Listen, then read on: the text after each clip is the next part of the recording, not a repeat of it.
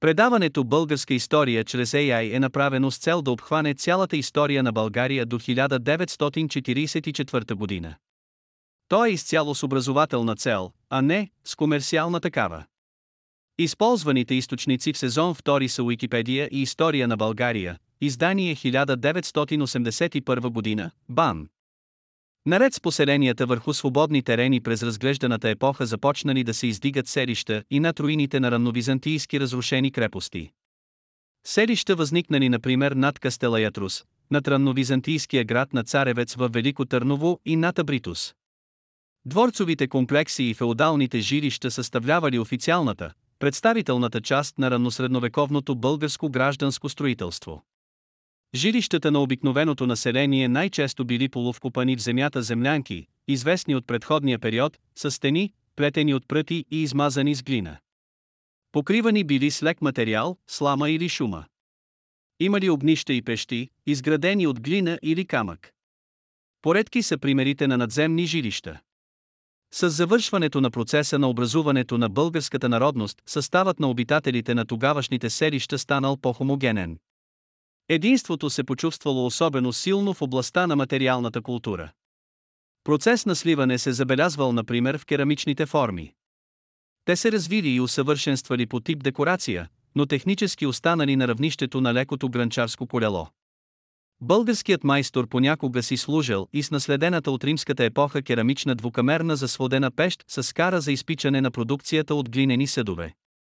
Специализираното за наядчийско селище, чието обитатели произвеждали керамика вероятно за монументалните строежи в Преслав, е пример на селище на обикновено производително население през 10 век. Когато в своя шестоднев Йоан Екзърх описва блясъка на Симеон и неговата свита, той дава интересни сведения за облеклото и накита на българската феодална аристокрация през 10 век. От неговото описание се вижда, че българският владетел приел като церемониална дреха византийската бродирана далматика и носел торква в знак на високия си сан. Опасан бил с пояс, на който висял меч. Подобно било и облеклото на членовете на свитата му. И след приемането на християнството известните български колани, украсени с метални апликации, продължавали да се използват в знак на иерархическо отличие. Българските пратеници в двора на Отон I през 10 век носели тесни дрехи, опасани с дълги колани, с копчета от злато и сребро. По коланите висели дребни предмети нощчета, амулети, игленици, както се вижда от еминиатюрата в менология на Василий II, в която българският воин е представен в кожени гащи и обточени с кожа кафтан и шапка. Такова облекло имал и погребаният в саркофаг 4 край голямата базилика в Плиска воин или виш сановник, вероятно от първите десетилетия след покръстването, когато езичеството пазело още значителна част от преживелиците си, особено в ритуала. В известната книга за церемониите, византийският император Константин VII Багренородни съобщава, че българските пратеници в Константинополския двор носели особени облекла, очевидно отличаващи се от византийските. Цар Петър и неговите братя Иван и Вениамин Боян също държали на българските си дрехи.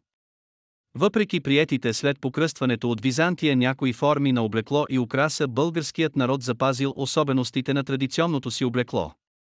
Употребявали се все още разни дребни предмети с апотропеично значение, амулети, които се прикачвали към дрехата, шапката или се носели на врата.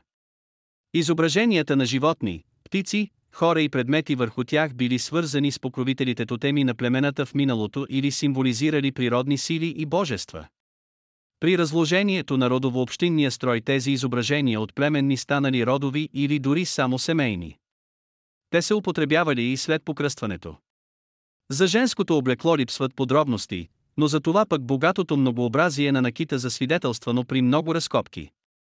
В гроба от село Любеново, Хасковско 10-11 век, са намерени 48 сребърни топчета, които са висели свободно на къси синджирчета върху женска шапка. Особено разнообразни са накитите, работени от метал или стъкло.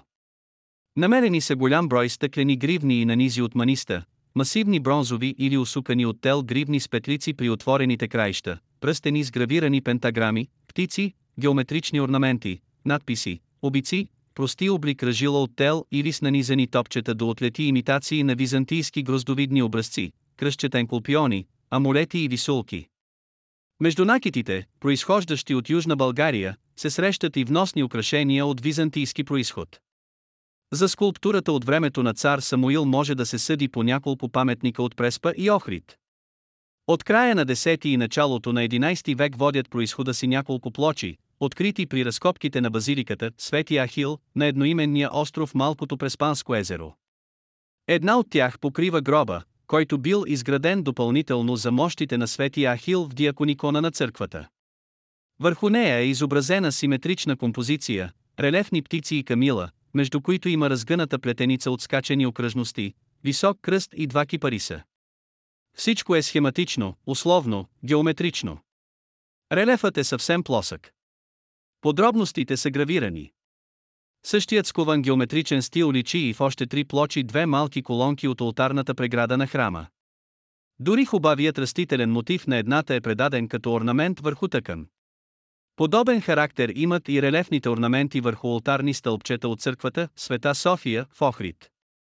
Розети, геометризирани листа, растителен развод са вплетени с кръстове или са поставени в преплетена плоска рамка. Сред релефната декорация на тези няколко архитектурни елемента от църквата, Света София, има и един много характерен орнамент, проникнал от арабското изкуство, от така нареченият кофически стил, което е показателно за художествените заимствования през епохата. Точно датираните произведения на скулптурата от западните български центрове са сигурна опора при тълкуването на група паметници от източната част на страната като плочите от Стара Загора. Те принадлежат на същата епоха стил и сюжет са свързани с плочите от Преспа. Старозагорските плочи обаче имат друга тематика. Липсват християнските символи. При фигурите, обикновено митологични, са премахнати подробностите. Към представените на плочите животни липсва какъвто и да било допълнителен декоративен елемент. Някои от тях са свързани в обща хералдична композиция лъвът, орелът, лъвицата с лъвчето. Техниката на релефа особено сближава двете групи паметници, и старозагорските плочи със своите плоскосно предадени образи са само условно произведения на скулптурата. Свързващо звено между старозагорските плочи и скулптурата на Преслав е капиталът от Нова Загора. Сюжетно и стилово отношение паметниците на скулптурата през тази епоха бележат връхната точка на декоративност и условност. Прецизната и умела работа на каменоделците издава стара производствена традиция. Сюжетите са заимствани или от репертуара на декоративната скулптура в Византия, предимно от времето на иконоборството, останали популярни и през 10 век. Или от източни образци, особено търсени от декораторите на епохата. В това отношение скулптурата в България поставя началото на едно ново изкуство.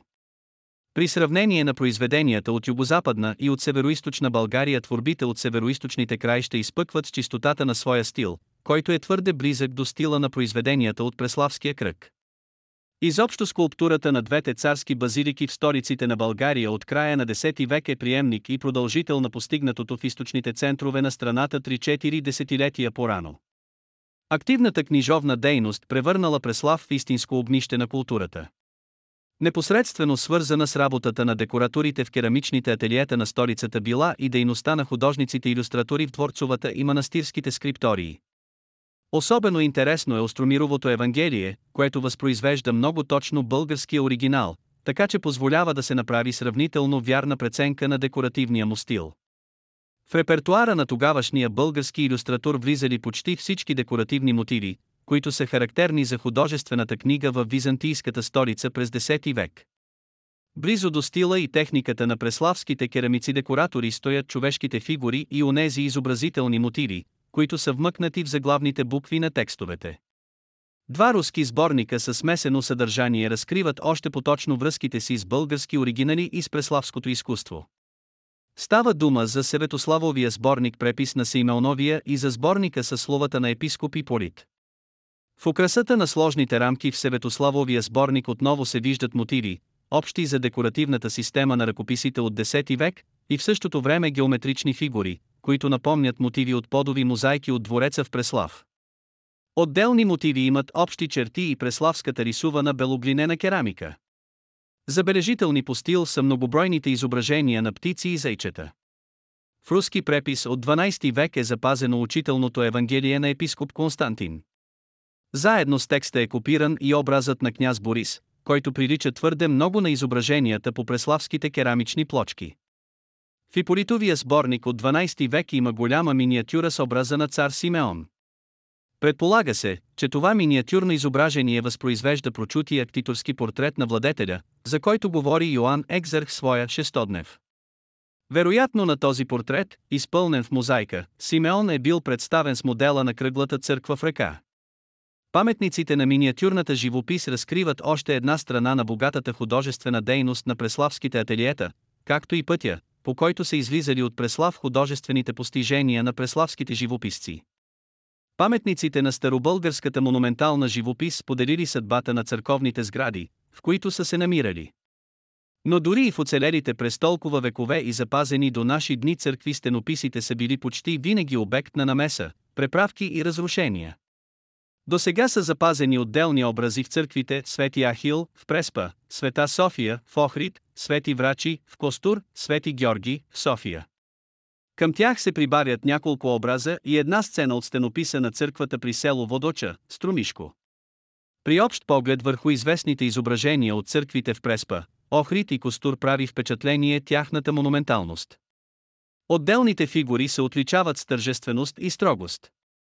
За това впечатление допринася и вертикализмът, създаден от издължеността на фигурите и от отвесните гънки на дрехите. Лицата са изразителни, необикновено издължени и напомнят реалистично рисувани портрети. Бръчките на челото, широко отворените очи, изразът на устата издават забележителна индивидуалност. Подобна свежа изразителност вече не била характерна за официалното византийско изкуство, нито в близкия до тези средища на България Византийски творчески художествен център Солун, нито в Цариград.